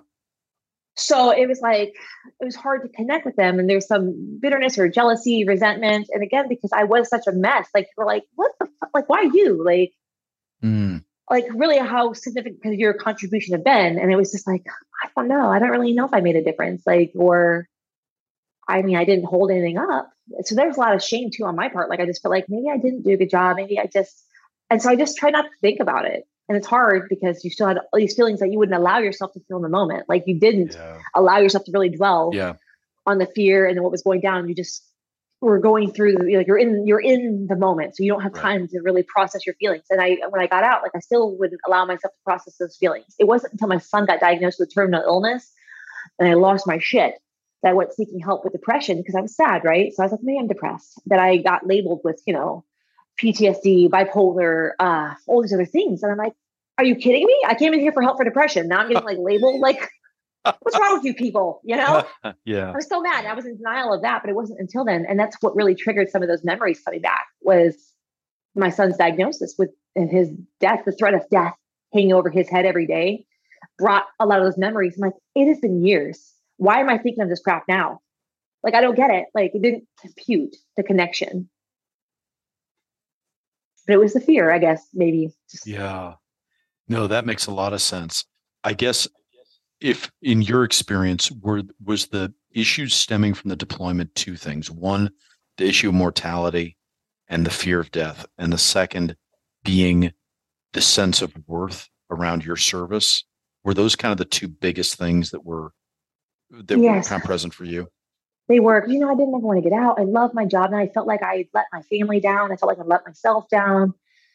Going to war, like, I don't know if I really, I mean, they kept saying we were, like, you know, the first woman to ever deploy with combat infantry unit, but that got swept under the rug. That never got officially put in the archives. Like, that never came to be. And I was like, and in fact, I didn't even realize that until I was reading somebody's dissertation. I think he was a gunnery sergeant then, but I don't know what he was when he got out, but I was reading his dissertation when I was in college about our deployment, and come to find out there's another group of women. I think, I don't know if they were in the Army, I think maybe, or maybe the Marine Corps, the Lionesses is what they're called. But anyway, they wound up getting termed the first females to ever deploy with the combat infantry unit, the female of the FET team, the female engagement team. Right. And I was like, what happened? I mean, we were on the news, like, it was a big deal. So why was what we went through not worthy of recognition, you know? So that came into effect too. Like, maybe it wasn't that important. It was just hard to. Yeah. I don't want to pass this over. There's so much stuff to dive into, but I do want to make a point of talking about the nature of that service, because you were there as a searcher, but there you are. I mean, it's, you know, that job description doesn't spare you from doing everything else that the Marines you were with were doing. Let's talk about the searching itself. What was it like for the first time to search somebody? What was it like every time to search a woman in Afghanistan? Was there a sense of the clash of cultures? Was there a sense of what did that mean? And I'm kind of trying to tease what we're going to talk about in a little bit, but what did that mean for your relationship with the women of Afghanistan, that you had had kind of this intimate connection with them in your service? At first it was hard, and I felt really bad because some of these women maybe didn't even know who we were. Like, I don't know what their men told them. I don't even know if they knew their country was at war. Like, I don't know what they knew. We were in the mountains. We're not in the cities, you know? Yeah. And the fear you could see in their faces, and some were just brave or just angry, you know, and they stood there and they were like, you're not touching me. And having to force them to endure your touch was hard. And you just kind of felt like a monster, or like when they set the women down and they're all clustered together, the women and the children. There's a picture of me on the internet where I'm standing there. I'm trying to smile at them because I'm trying to look not threatening, but here I am in my full gear. I got my, you know, gun attached to my leg. And I'm hovering above them. They're all sitting. I'm standing above them. And it felt awful. But I knew it was important, because we did eventually find, not me, but another female searcher, I found one that had something beneath her burqa, you know? And so we never found a male dressed up as a woman, but that was always a risk. And they were, you know, wanting to make sure it was not going to pass them by. But, and we had another woman get violent with one of the female searchers. I never got anybody to get violent with me, but it did happen. Like, they just they resented that. Like, who wouldn't, you know, just busting into their homes, telling what to do, having to endorse somebody's hands upon your body. Like, I'm sure they were thrilled that it was women doing it versus the men, you know? But that searching itself was not ideal. Like, I did feel bad about that, but it was what we had to do. So we did it. The fun part, though, was that sometimes, like, the women were curious, so they would ask the interpreter, like, he'd be outside the room or somewhere off to the side where he's not watching, but he's, like, yelling out what they're saying to us, right? So we could talk. And the women wanted to ask me questions, or they wanted to touch me. And so I remember one of the lieutenants was like, yeah, that's fine. So that, like, I had to hand over my gun because they wanted to touch the gun. So I made sure it was empty, and they wanted to feel the gun. They wanted to touch my hair or just look at me and ask me, like, how old I was. And at the time I was 22, and they laughed because I was so old and I didn't have any children. And they couldn't believe my husband was not there, and he let me go, you know, to work here with all these men. So it's just so strange for them. What was the average search like for you? Did you have time Was there any chance to build rapport, or were you dealing with so many people that it was like just a cattle call? You're just doing one after another, and there's no real time to take stock of it. There was really no time to build rapport because, I mean, the interpreter would be there with us until we were done searching, and then he'd walk off to go help the guys and what they were doing, And plus, I'm sure he didn't feel comfortable just being around a bunch of women. Like, that's not their culture, right? Sure. And so, again, we were standing there staring at each other, smelling the goat poop, sweating in the sun, very uncomfortable until it was time to go. Until we came back again, later in the week, because we just kept researching the same compounds over and over. What did you think? Suddenly being plunged into, especially in 2004, when you hadn't had a lot of rotations come back from Afghanistan yet. So this is, I mean, probably one of the most reclusive or difficult to access cultures on the planet. And you're one of the first Americans there. What did it feel like for you to be around these women? Obviously, they were fascinated with you and curious about you, but what was your reaction to being around them? Initially, like I said, I felt bad. And then eventually, as time wore on and we were getting shot at and we're scared, we're tired, we're hungry, I started to get resentful. Let's be real. Like, I was young and dumb. I only knew the bare minimum. Yep. And I'm like, why are we here? What is the purpose of what we're doing here? Because in specific, I wrote about it to one of the female searchers, Captain Marte. She was from New York. She was this real hardcore feminist. She'd come aside and was trying to talk to these women about women's rights and what we're doing here. And she's giving this big spiel, and this older lady cuts her off, because she spoke for the group, like this older lady. And she just didn't want to hear any more of it. She's like, why would we want that? This is the way it's always been. This is the way it's going to be. And I was just disgusted. I just walked out. I was just like shaking my head. And then, of course, what happened? The Taliban are back in control of Afghanistan. And it just felt like what she meant was that you're going to be gone soon. You know what I mean? Like, I don't want to even tempt this younger generation with what you're saying, because that's not what's going to happen here, And I was devastated. Like, when the fall came, and I cried, and I was like, I felt so much remorse. Like, she was right. Like, and she had to live in this place, in this mountain, with this little education under this male, these religious extremists. And I was just like, oh my God, shame on me. But this is before the women in Afghanistan. Like, when I wrote this about her and just sharing, like, there's bravery and just enduring, there's bravery and surviving, and just making it through each day. But then the protest started, and I was beyond, like, amazed. Like, I couldn't believe these Afghan women with no guns, no weapons, no support, no male support, like no military support, were there in the streets in the the terrorist face protesting. I just started sobbing again, but I felt the fire within me just like build, because I was like, yes, like, that's amazing. Like, I can get behind that. How can I support these women? Like, I felt shame for the way I felt and the way I thought previously. But I was also encouraged to see what was happening now. Do you think that's right to feel shame about that? Because I feel like, look, you're getting shot at. I mean, that's understandable. Like, you got other stuff. You can have different perspectives, different times. But I know. I mean, I don't know. I mean, I'm trying to put words in your mouth, and I shouldn't. No. What do you think? I mean, were you able to step back though and kind of reconcile the shame and go, okay, well, you put it in its right place. I did. I didn't let it fester, because you're right. There was no place for that. Like, this was 22-year-old me in the middle of nowhere, with little information, afraid, tired, like, just, you get angry and you start saying things like you're going through a hard time, and misery loves company. Everybody's feeling miserable. Like, it's just this shared misery going on around, and you're angry and you're picking it, you're putting it on somebody, And I just, what I did at that moment, like, I was just mad at these women. It's not their fault, what's happening. Yeah. But I was able to do that, so yes, I do still think it's brave to just endure and to make the best out of your situation. So I don't disagree with what I wrote, but I do think, like, the women that are protesting now are next, like, level. I could not have anticipated that, could not have imagined something that would happen. And it's still ongoing. I'm tempted to just skip ahead, because I want to know, I want to talk with you about the Afghan women's situation now, but before I do, I just want to kind of close the loop on your post-deployment mindset.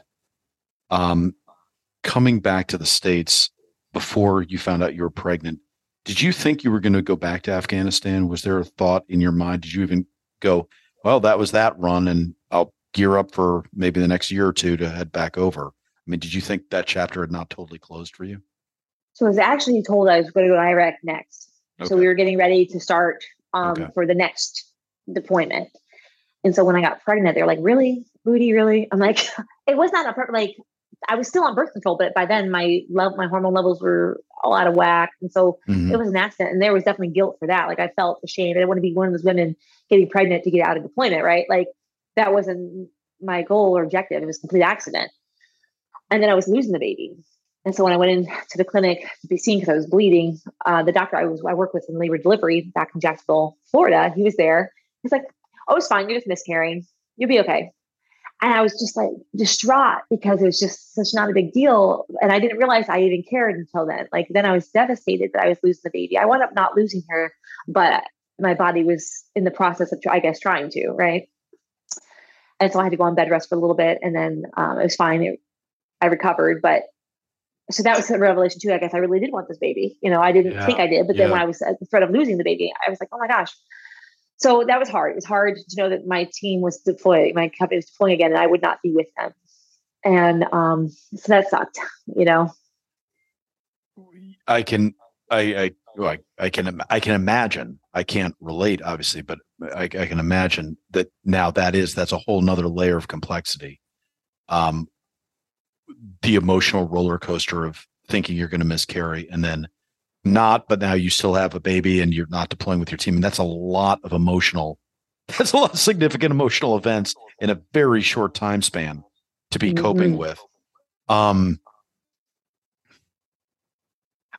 guess, how did you find your head was going through that? Were you finding that you were just walling yourself off and just focusing on the next wicket? Or was it something that you were able to kind of get start to get some perspective on?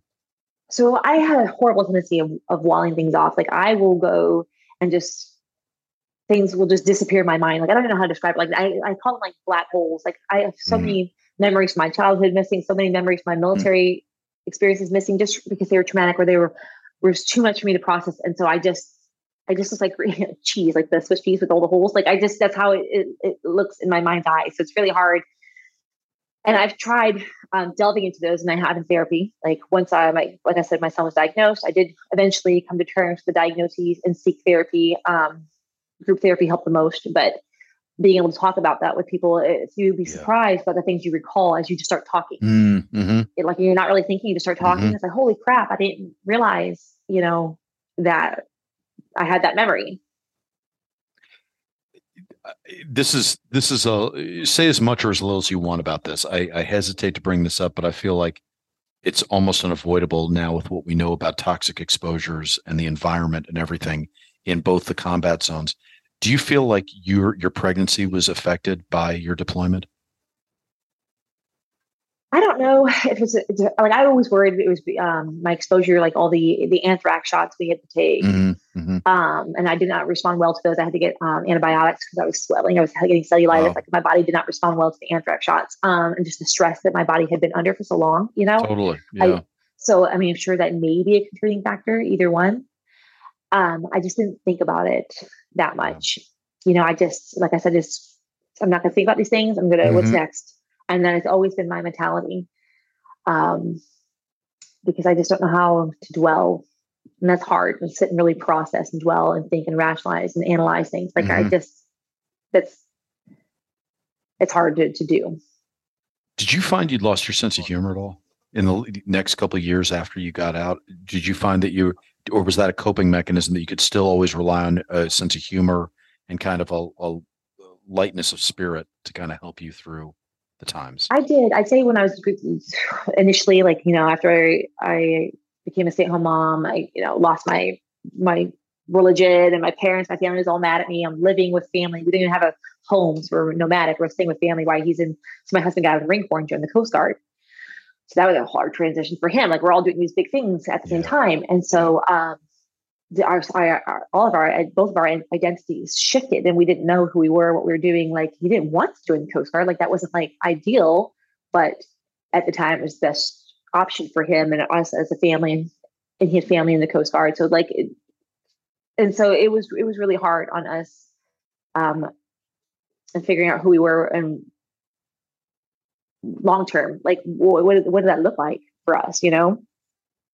And how were you feeling? Were you feeling like things were, like these were necessary steps to get stable, or was it feeling like things were falling apart a little? It just felt like everything was up in the air and we were floating through life and nothing was really stable. Like, you know, I couldn't grab anything to hold still in place and just really plant roots and solidify myself. And we really didn't get to that point until we got to Hawaii, and I got pregnant with my son soon after getting to Hawaii. Again, another accident on birth control, different birth control, still got pregnant. And then soon after his delivery, he was diagnosed with this terminal illness. And then just how that rocked us as a family, as husband and wife, as parents, how it affected my husband's job, like everything, like it was insane. And I was just blessed to be in a position, I was already a stay-at-home mom, to be able to take care of him. So that wound up working, you know, benefiting us in the end, that I was already in that position to do. Yeah. What did that mean for his job? So did he have to refuse certain assignments or make sure he only got certain assignments in order to facilitate your son's care? So the Coast Guard is like super family friendly, as long, at least back then, I can't speak to now, but like back then when all this was going down, as long as you're not a scumbag and they have a billet for you, they'll work with you. Like, you do your job, what's happening at home doesn't really impact your job, then we will work with you. So we wound up living in Hawaii for 16 years. Wow. Yeah. So that was his first duty station in the Coast Guard. And he's at a second one now here in Clearwater, Florida, and that's kind of unheard of, right? But continuity of care, and because, you know, my son, I don't know if you know, but my son was given a prognosis of only 2 years. He wasn't expected to live past his second birthday. He is now 14. So he's outlived that prognosis by, you know, 12 years. So, and I really do contribute that to the amazing care that he received at Army Tripler Medical Center, or Tripler Army Medical Center, TAMC, over there in Hawaii. They have amazing pediatric services at Coast Guard. I mean, we could not have achieved that or gotten that care without the Coast Guard signing off on it, you know, and then just the home health nursing in our community that we wound up building and establishing there. And so that really helped to keep my son alive to the point where he is now. Talk about that journey. I'll give you some context for this, just so it's not like, I guess I'll try to emotionally ante up for you. The hardest year of my life was taking care of my dad when he was, after my mom suddenly died and he was immobilized, and I had to put everything in life on hold. And I basically went broke taking care of him for 10 months until he died. And that was, nothing in my life has ever been as hard as that. That was just, I probably am still processing that. That was over a decade ago.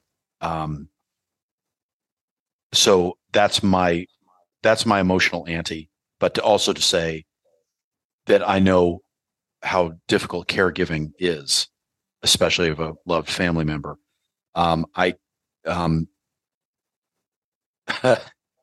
trying to not ask the obvious question. How's it been for you? But but I see an awful lot in your Instagram, you know, posts and all, and how much you share. It's, I can only imagine the strength that it's taken to not just be caring for him, but to have exceeded that prognosis by a decade or more. I mean, that's incredible.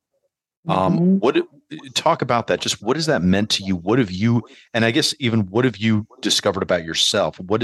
You've had an awful lot of significant emotional events in your life, but it seems like that would be almost the top of the pyramid, right? As far as what you've achieved with him. Sure. So, the starting point for me, at least, that helped me the most was initially after diagnosis, when my son's neurologist sat us down to talk about like next steps. He didn't just say, go home, love on your kid and just wait for him to die, which a lot of people with SMAs, my son's disease is called spinal muscular atrophy. And there's 4 types. He has type 1, and type 1 is the worst. And it's usually diagnosed in infancy. So a lot of the people with SMA, that's what their doctors would tell their parents, you know, like just go home and love on this, you know? So our doctor instead was like, hey, so yes, I can't give you false hope. Like I can't So there's no treatment. There was no cure. There's nothing, right? It's just, it was the number one genetic killer of children under the age of 2. 1 in 40 people carry the gene. Like, really, I mean, a lot of people carry this gene. Most people have never heard of it. Wow. And so he said, well, so I'm not going to give you false hope. What I can tell you is how to care for him. You know, the OT, the PT, clinical studies, like, and that gave me direction. Like, when your life gets, you're just a normal mom, and all of a sudden in the heartbeat, you're now a special need, or I shouldn't say special needs. That's like no longer acceptable. You're oh, it isn't? Oh, okay. Medical mom. You're a medical mom. Okay. Overnight. Yeah. That's like a big thing in the disability community. You can't say special needs. Okay. So, just overnight, like, you know, you have dreams as you're pregnant, you're developing, you know, your child's developing, you start dreaming of what that future is going to look like with them.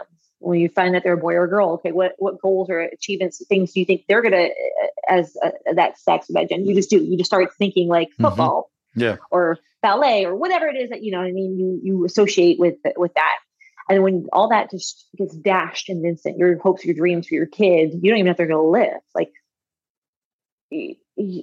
or for how long they're to live. You know what I mean? It becomes a nightmare overnight. Like, you're living a nightmare overnight. And so when that doctor gave us direction, I grabbed onto that with 2 hands. I was like, I can do this. Like, I can't make it better. I can at least improve your quality of life. You know, what I can do is make sure that you were loved and you were happy. Like, for all that he endured, and my son has endured a lot of intensive and invasive surgeries and care, you know, very scary things, but we'd laugh and we'd sing and we'd dance during treatments, and, you know what I mean? Just try to make it as fun and normal for him as possible. He's still just a kid at heart. Yes, he has these disabilities. Yes, he's losing these mobility. Like, he can't walk, he can't stand, he can't sit on his own. He has to wear a diaper, he has to be G-tube fed. Like, these things progressively occurred, you know, as time went on. So he's losing all these things, but like, how can we make it bearable for him? You know, and he's still just a kid. So and catering to that, you know. And then I just would like to say, sorry, real quick. No, please. So my husband and I did not cope the same way with my son's diagnosis. You can be 2 people going through the same exact hardship, yeah. right? This is both yeah. our kid. We both up and knew at the same time. We did not process the same way. And that's okay. And it got to the point we couldn't barely even talk to each other. You know, it's just, some pain can't be shared. And that's just important to know. It's not a lack of love, it just is the way it is. And that's okay. You know? And that was something we learned. And then sorry, go ahead. No, you're okay. I'll keep going. No. I mean, I want you to, because this is stuff that nobody talks about, and that I think is incredibly important to mention. I would say that over time, like, by the time my son turned 3, like, it really occurred, because, you know, we were just living with the threat of death hanging over his head, like, and he was progressively worsening his degenerative disease. And I would be up at night just watching him breathe, because I didn't know, like, it would be his last breath. Like, I just couldn't sleep. Right. And, by the time he turned 3, we realized that there was no expiration stamped on his body. Like, we really didn't know. So then we were like, you know what, let's stop worrying about the death part and start living for today, you know, and just really stop existing and start living. And so we put aside our old hopes and dreams, and we just thought of new ones. Like, what is possible for him? Like, what is possible? And that's what we went with. And I say we, because I always include my husband, mainly me, because, again, he shut down. Like, he just disconnected, and that was fine. Like, marriage is never 50-50. We all at certain times will do more than the other. Like, and he has done more than me at certain times. Like, that's just the way the scales are constantly balancing and, you know, fluctuating. And at this time, like, he was so focused on work, being the provider, mm-hmm. make sure he didn't impact his job, and he didn't go to any of the appointments. He didn't do the hospitalizations. He didn't make any of the decisions for the equipment or, like, you know, end of life stuff. Yeah. Like, that was all on me, because he just could not handle it. And that was fine. There's no shame in that. Like, he just couldn't. Again, later on, of course, as our marriage progressed, our son got older, things became easier to talk about and deal with. Both of us through therapy, that helped. I cannot speak enough on that and how important that is. But yeah, so, and then when I got my daughter's diagnosis, shortly after my son's diagnosis, she was diagnosed with autism, right? And she also has a genetic, deletion. chromosomal deletion. And so when I got her diagnosis, the doctor brought me in to tell me about her diagnosis, had me sit down, and I'm all like on pins and needles because my son was diagnosed first. I'm like, what the hell? Like, what if my daughter had, even though she's older, you know what I mean? She was not diagnosed first. Yeah. He's like, I'm sorry to tell you that your daughter has autism spectrum disorder. And he's going off, and I'm like, oh, thank God. Really? That's it? Like, and he was so blown away. Like, he couldn't believe, like, I was so relieved. I started crying because I was smiling. Like, I just was just like, woo, you know, like, Jesus. Wow. And he's like, wow. And he asked for an explanation. Like, why? Like, it seems so inappropriate, you know, my response. And I'm like, look, my son is terminally ill. Like, I can deal with this because with the right supports and services, she can lead a healthy, long, fulfilling life, you know? Right, right. And so when I have friends too, who get the kids diagnosed, but their kids are diagnosed autistic, you know, they're just falling apart and they're looking to me for advice. I'm like, I feel inadequate to help you in this situation because like, you know what I mean? Like, that was not my response to this diagnosis. So it's so hard sometimes to connect, even with these different communities, SMA community, the autism community, like it's hard to connect. Same thing with the veteran community. Like I'm just kind of this loner in all these situations. Huh. Let's turn this back onto you. What is all of this meant for you? I mean, you talked about initially about thriving in chaos, and certainly you've had plenty of chaos to thrive in, but what if you, I mean, I'm trying to think of a way to make this sound that doesn't sound like an after school PSA, but what have you learned about yourself? What is this? I mean, I can only imagine the muscles that you found that you never knew you had throughout all this. But when you look at yourself now versus you just enlisting in the Navy, I mean, I can't, that it's almost like you'd be two different people, the amount of muscles that you've probably developed since then. It does feel like I'm two different people. Like I just sometimes have a hard time looking back and be like, was that me really? Like I just, it's a lifetime ago, really. But I learned that I could do hard things and I have no limit. I constantly seem to, a hard thing occurs and it's harder than the last thing. And maybe that's the way it is for most people. I don't know. You know what I mean? And they're all big things. And I just keep moving forward. Like you said, I just keep handling it. And okay, what's the next thing? And I want my kids to understand that too. There's no limit. You know, you can do whatever you set your mind to. And with, you know, you have a will, there's a way, you just got to figure it out. It may not be exactly as you dreamed, but it can still be like my son, he wants to walk. Well, we can't walk, but I can get you a power chair, you know? Yeah. And so finding alternatives to still achieve the end goal, you know, independence for him was that end goal there. So, and that's what I strive to do for myself. I may not get the thing that I exactly wish for, but what's the main objective here? Like, what is it that I really want? Okay. Can I achieve that some other way? And so that's helped me develop that over time. And what is that for you? What are you looking at right now? What is your path? What are you trying to do? Where's your head at for the future? So funny that you asked that, because I had a guy in group therapy ask the group once, he goes, hey, you guys, I have a serious question. What is your purpose? What is your purpose in life? And it's crickets. Whole room was silent, right? And I wound up speaking up, and I'm like, I guess just to do good in this world, like just to know that my life, not necessarily my life meant to be, but I gave back. Like I did something good for somebody else. Like I put good into this world so that doesn't just stop. You know what I mean? Like so many bad things happen, but good things happen too. And I just want to be part of that. And so really I've gotten into advocacy. Initially it started with my kids with disability advocacy. And then led eventually when I'm helping, I don't want to say women's rights, but I guess it is, you know, when you specifically talk about Iran and Afghanistan, like really pushing for that and trying to help, not speak for them, but like amplify the voices that are not being heard, or maybe portraying them in a different way so they get that like attention that they're looking for, because it's important. What they're fighting for matters, you know, and same thing with my kids. So I really have kind of gone in that direction now as time has progressed. And that's more just because of my son and his disabilities. It's made me more open-minded. It's made me more compassionate.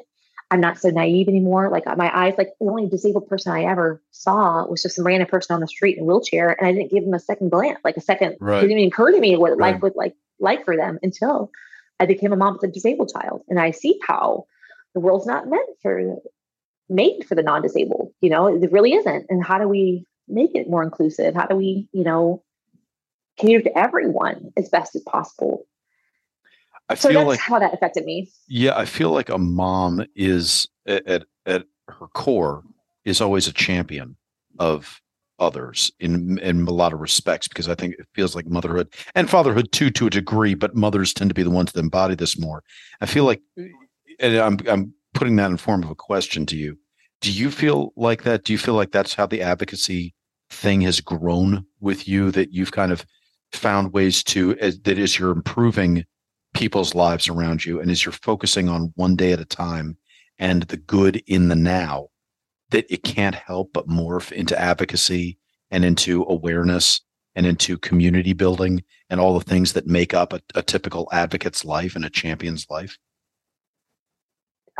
You're saying, do I think like this was just natural in the course? Well, yeah, that through everything you've been doing and through helping your son and your daughter and your family, that it was kind of inevitable that advocacy would become, it kind of started to take more and more of a central role in your life. And that when Afghanistan and Iran kick off and you see a need there, that it makes sense for you to kind of look for injustices that can be rectified, or awareness that you can bring to a situation, or causes that are worthy of your advocacy. Absolutely. And I think that it was a natural progression. It was a natural to cut to this point in life. And I think it helps that I like to speak about what I know, things that I have experience with. Like, I don't want to pretend to be this, all-knowing person, or just like this, I'm so smart, I'm really into politics. I'm not, you know what I mean? I speak to things that matter to me. And having been to Afghanistan, having interacted with these women, having seen the poverty, having seen the way these women are treated, like it affected me emotionally. The fear that these women are going through, because I felt the same fear with the Taliban. There was one point where it was notified they were looking to capture a female out in the field. And so the guys rushed me back. We were doing humanitarian assistance. So just like, I couldn't imagine like being these women. So anyways, so yes, I feel connected to Afghanistan, and I don't know if I'll ever, like, I just, when I got back, you said, did you feel like you had changed? I had changed. Like, I don't, they always say the war doesn't leave you, and I never have. Like, it's, something in me was just different. And I don't know what that is exactly. Can't put my finger on it. But I just know that Afghanistan as a whole matters to me. Maybe, I don't know if it should or it shouldn't, but it just does, the country, the people, the culture. I have a greater respect, more knowledge, and just a heart for them. Did you keep up with Afghanistan when you left? I mean, you had a lot going on in your life, but I mean, was it a subject that always, if you had a chance to read about it, would, or was it one of those things where, with the withdrawal and everything that kind of sprang up, it was like it kind of reopens it. It rips the scab off, and now you're kind of, it's back in the bloodstream a little bit. Well, with the withdrawal, yeah, because it's a big change, right? Well, yeah. After we left, of course, there's still encounters, there's still deployments, but nothing really different was going on, right? Like, it was pretty steady, like what was happening over there, nothing new, right? So if there was a really interesting story, I'd read it. Love the homecomings always make me cry, right. Watch those videos. But like, it wasn't until the withdrawal, like I just was so enraged. I'm like, I cannot believe this is the way it's ending. I cannot believe like this couldn't have been done better. I'm not saying we should have stayed, but like this couldn't have been done better, set them up for success versus just like, we're out. Yeah. Peace, Yeah. It just was happening to the women like overnight. I couldn't imagine. How did you start linking up with some of the activists or reaching out? What did your advocacy mean? What steps were you taking? What things were you doing to kind of get yourself? So I just started writing, like, people, I learned in therapy, like writing is cathartic. And that's kind of how I started writing for the Havoc Journal and the Mighty and Aware Now. It's just to get it out there, what was in my mind, and just kind of release, right? Mm-hmm. And so I started writing. I wrote a poem, I Am a Million Voices, based off an article I'd read from the New York Times with a female advocate named Crystal Biot, who's still in Lynn. She had orchestrated this protest on Afghan Independence Day. This is well after the Taliban were in power now. And she's out there alone. And she's like, I'm speaking for all the women who can't speak. I'm paraphrasing because she wound up, I'm like, the millions that I can't speak, I am their voice, basically. And that's where the I Am a Million Voices came from. Just from the female Afghan perspective, as I imagined, and then I sent it to her. I sent that and another one I've written about her too. forgive me, because I write so much. No, I know. No, it's great. Yeah. We Don't Talk About the Afghan Women. It was a parody or a song off of We Don't Talk About Bruno, the Disney song. So because it was really catchy at the time, right? So I was trying to put something out there that people would recognize and maybe want to listen to because it was familiar. And I put that those words. And I sent copies of those. I just randomly found her on Instagram, didn't know she had one. And I clicked, her name where you can tag somebody, but she wound up responding back. And through that, we just started communicating. And then I was able to get Crystal on the Havoc. So she was able to write an article from her perspective about life. And so she did. She got that published to Havoc. And then I write for the Aware Now magazine. Mm-hmm. So I was able to get her on there to share her story and put her in touch. And she's built her own organization. So just try it at least one person. Now, I can't do anything for the majority, but maybe I can help this one person. I can support this one person, and maybe that'll lead somewhere to somebody else who can help her. I know she's supposed to come on this show. I've been trying. I know you hooked us up. I've been trying to. She and I have been ships passing in the night, but yeah, we're trying to get her on here. She's an amazing speaker and just an amazing person. Admire her greatly. So that was how I got connected, I guess, specifically with advocacy and her in particular. Yeah. What do you think that means for the future for you? Do you think that there's more of that you would do? Do you see yourself taking an increased role with that? Or is it kind of one of these things that you're just going to take one day at a time and just see what develops and what the need is? I would love to get more into advocacy, maybe get certified in some of the classes that they had out there in that regard. I just haven't, because we're still getting situated here in Florida and the kids and medical and all that. It's hard to juggle that because I don't ever want to put my family on the back burner. Yes. Right. Because they are my priority, even though they're older now and their needs are different, they're more established in their health and stuff, as in not so scary, but the disease is still progressive. It's still terminal condition. So just making sure I have my priorities straight and I don't get so involved in others' problems because I'm avoiding mine, because I don't want to process or deal with what I got going on here. I'm just trying to make sure I maintain those healthy boundaries and levels and things like that. And it could be hard to do. I'm bipolar. So I can go all in and be super passionate, super focused, and just on something, and just being aware, okay, Lori, it's proportionate, is what you're feeling, really have to do that self-evaluation. And again, I didn't know I was bipolar. I didn't get that diagnosis until much later. So that was kind of interesting, having this disorder in the military and how that came into being, and it affected those I work with too. Maybe that was why I had a hard time maintaining relationships. Who knows? But just even now, just being aware of how that could impact others, like my family and those I'm trying to help, and just, that kind of stuff. Do you think people are overdiagnosed? I'm just kind of throwing that out there as an arbitrary thing. I do. And in fact, I didn't believe my diagnosis. I thought they were quack. But then I want to get diagnosed the same one by another doctor that was completely, a whole other test. They tested me independent of this guy, didn't have his data. So I'm well, maybe there's some truth to this. Let me research what that is, So I'm reading up on what bipolar is. Because I could see how this applies and how I do these things or how I react, or I'm like, crap, really? So, I wasn't thrilled, but at the same time, knowing that I had this condition made me more aware of my behaviors and the appropriateness or inappropriateness of what I was saying or doing, and just keeping that, what's the word? Well, God, being self-aware. In mind. Yeah. Just keeping it in mind. So I'm not hurting people, because my husband will tell me all the time, and he's really great with advice. I don't always appreciate it in the moment, but looking back, he told me, Lori, it is not what you say. It could be true, what you're saying. He's like, it is how you say it. He's like, it's just, you just come across so rude. He's like, you just have no filter. He's like, you really just need to think before you speak. He's like, I'm not trying to, and he's not being condescending. It's true. I've lost many a relationship because I'm just so blunt. So I just, Which isn't the worst thing when it comes to advocacy. And also isn't the worst thing when it comes to defying the odds with your son and willing yourself to love him and care for him in the moment. Mm-hmm. It seems that, what's that thing? Your greatest strength is also your greatest weakness. you know, but also that means your greatest weakness is your greatest strength. Like there, you know, it is very much a double-edged sword. It is. Like the schools will call me a contentious parent. I'm like, I'm not contentious. I'm a team player. I really am. But you're not going to steamroll over my kid. Like, it's not going to happen, you know? Yeah. And just because I had an advocate once before, you can't say that, because I yelled at an administrator because he was talking big and just fancy and in circles. I'm like, that's it. That's enough. Speak to me in crayon. What are you trying to say? You know, you can't say that. I'm like, I just did, you know? So keep it simple. What is it you're trying to say?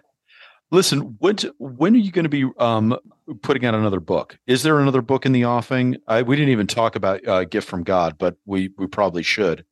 So first off, let's maybe just talk about it. I think it's pretty obvious, but why don't you just tell everybody, where did that come from? Why did you choose to write it? And why did you choose to write a book? Why wasn't it just an article? Sure. So ironically, I wrote this for my daughter when I first had her. And then later on, when I had my son and I was like, doing that self-reflection, looking over life, I rewrote it for him specifically. And then primarily because a lot of people don't talk about diagnosis day or how to move forward after diagnosis day. There's not a whole lot of literature out there. There just isn't. And what is available to parents, especially, like, I know it's a picture book and it's supposed to be for kids, but picture books are for everybody. And I'm a huge advocate for even adults reading picture books, right? They're inspirational. They can, they can really reach you at a level that this information packet can't, the pictures, the simple language, And so I wrote this book specifically about diagnosis day and moving forward, like what life is like after that as a parent, So it's not your typical kid's book. It's not real soft and like funny or whatever, cute. Like, it's a serious book. And it's something that I would advise, like, if you're going to read it, like, to a kid, like, kind of prep them before it. And like my nephew, when he saw the book, my sister bought it and didn't tell him. So when you opened the Amazon packet and you open the book, there's a baby in an incubator with wires on the baby. He throws the book across the room. He's kind of freaked out, right? He didn't know what that was. So, yeah. But it's just, I did a book, like I said, just because it's an easier resource and you can give it as a gift. Like, if you have, a lot of people are like, well, we don't know how to help you. We don't know how to talk to you. So you can gift it a lot to somebody with a care package or something, like, some food or a gift card, because that's the thing too, like, you kind of shut down. So like, how can you help? Oh, you can provide meals, you can come over and clean, you can watch the other kids. So how do you help somebody? This is one way you can offer them a resource. Now, I struggle with the title because Gift from God is very specific and a lot of people are not religious, right? But I can only talk from my area of expertise and what I know to be true and things that have helped me. And God was a big part of that. If I didn't have him, I don't know if I'd have the hope that I carry within me for my son or for the future, And so I didn't want to not put that, because that was advised. And that's why it was not published by a publishing house. It was just too, what's the word I'm looking for? It's polarizing. Yep. Polarizing. And so I just decided to self-publish because I still thought it was worth putting out there. Yeah. Whoever needs it will benefit from it, Yeah. And so that's how that came to be. I wrote a second book and I've sent it out to two different publishing agencies. I've sent it out to more, but two have pending responses. You get a lot of rejections. I don't know if anyone wants to publish, like, you got to be able to handle rejection. Yeah. All right. And you get to go back, and fix your work and, not just be all offended and like, well, fine, forget you. You look for the value of what they're saying and modify if need be. Right. So my other one's Jacob's Wish. It's also going to be a picture book. And that's about wishing away my son. And I wrote about my son. So even though it's fictional, but like, it's based upon true life, experiences here about this kid trying to wish away his disability. Because who in life doesn't have stuff about themselves they don't like? Like, I like bigger boobs. If I could, I get a, bigger boobs. It's just not in my cards, but we all have things about ourselves that we like to change.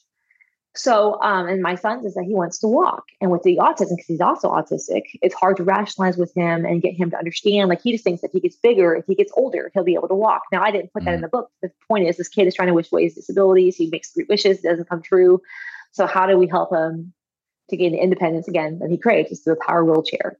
So they're trying to sell that. It's like, again, not your like, really cutesy book. It's not, so that I'm struggling with getting people to to bite onto this. But I'm working on it. So it's out there, it's done. I just got to see, Are you doing the art as well? I am not. So I hired the artist. That was hard because, art is not cheap. You want quality, you're going to have to pay for it. Yeah. And so I wanted finding a lady. I don't know if she was from Hungary. She was from somewhere overseas and wound up doing it for me. And she did a great job, very simple, because I wanted to keep simple, you know, just like the words. But the other one, I'd really like to go through a publishing house. Yep. I think that'd be the best for this second book, you know, more wide stream.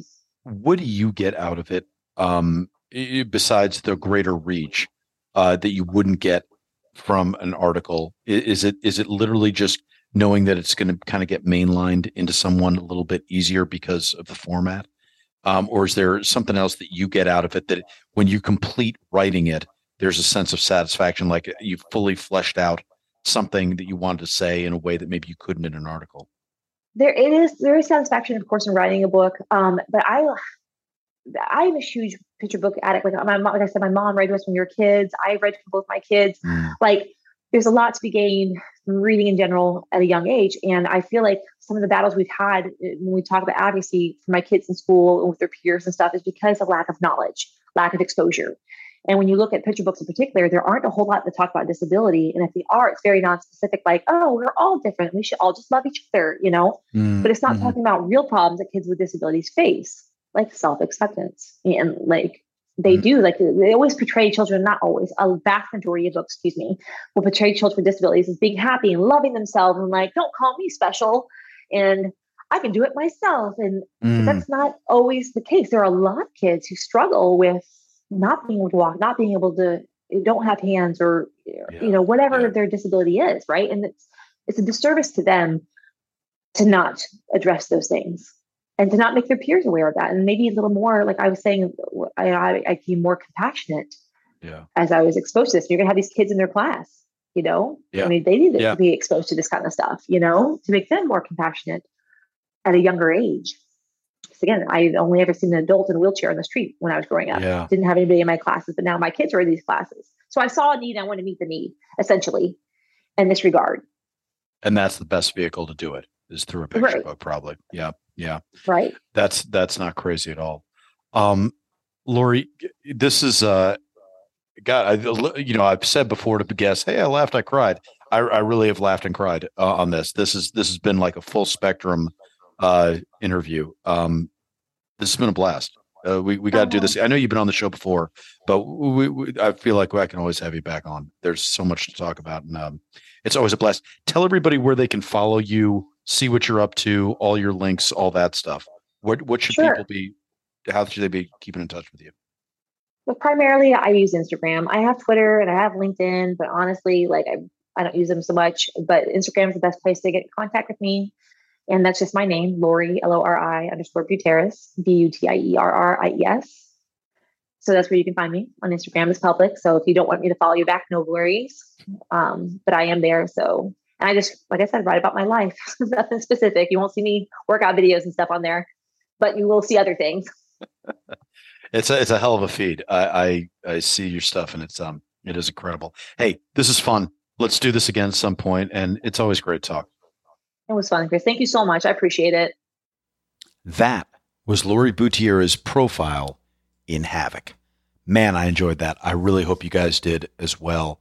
One of my favorite conversations. I really can't wait to see what Lori does next and how she, I don't know, unspools some of these experiences and what form that takes, whether it's nonfiction, fiction, children's books, God forbid plays. I don't know. I'd just love to see what she does. Cause I think there is so much there, and I think it's worth hearing more from her about, when she has the time and bandwidth to talk about it. So excited to see what that will look like. Okay. At the top of this episode, I talked about one of our episode sponsors, Second Mission Foundation. I want to take a second and talk about the other sponsor of this week's episode, Veterans Repertory Theater. So Veterans Repertory Theater exists to provide a platform for talented veterans to create compelling live theater and events in order to enhance, enliven, and invigorate American theater and the live performance arts.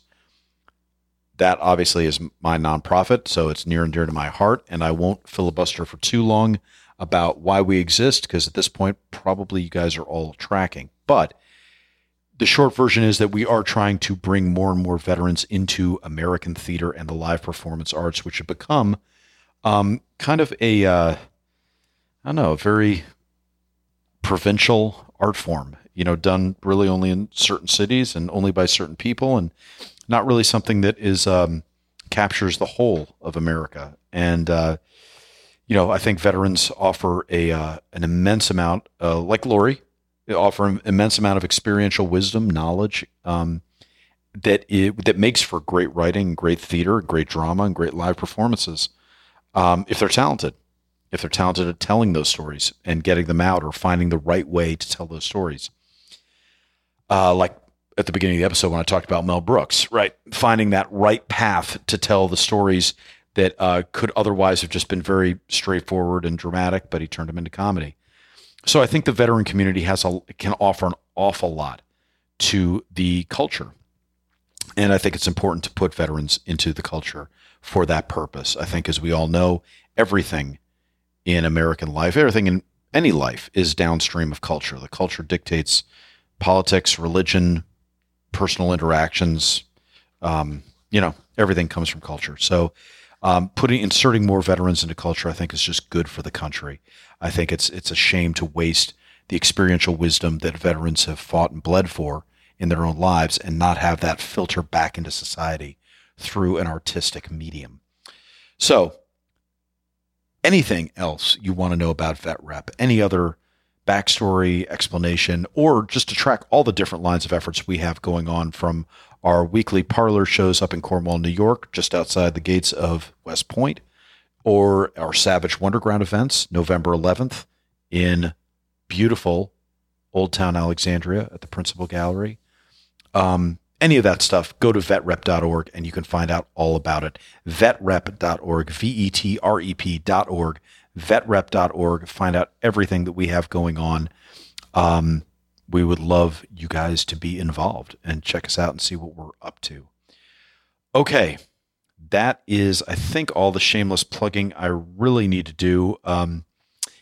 Obviously, if you're listening to us on iTunes, we always deeply appreciate 5-star reviews. Say whatever you want to us, questions, comments, snide remarks, but if you can attach it to a 5-star review, that means a lot. As always, thanks to our producer, Mike Neal.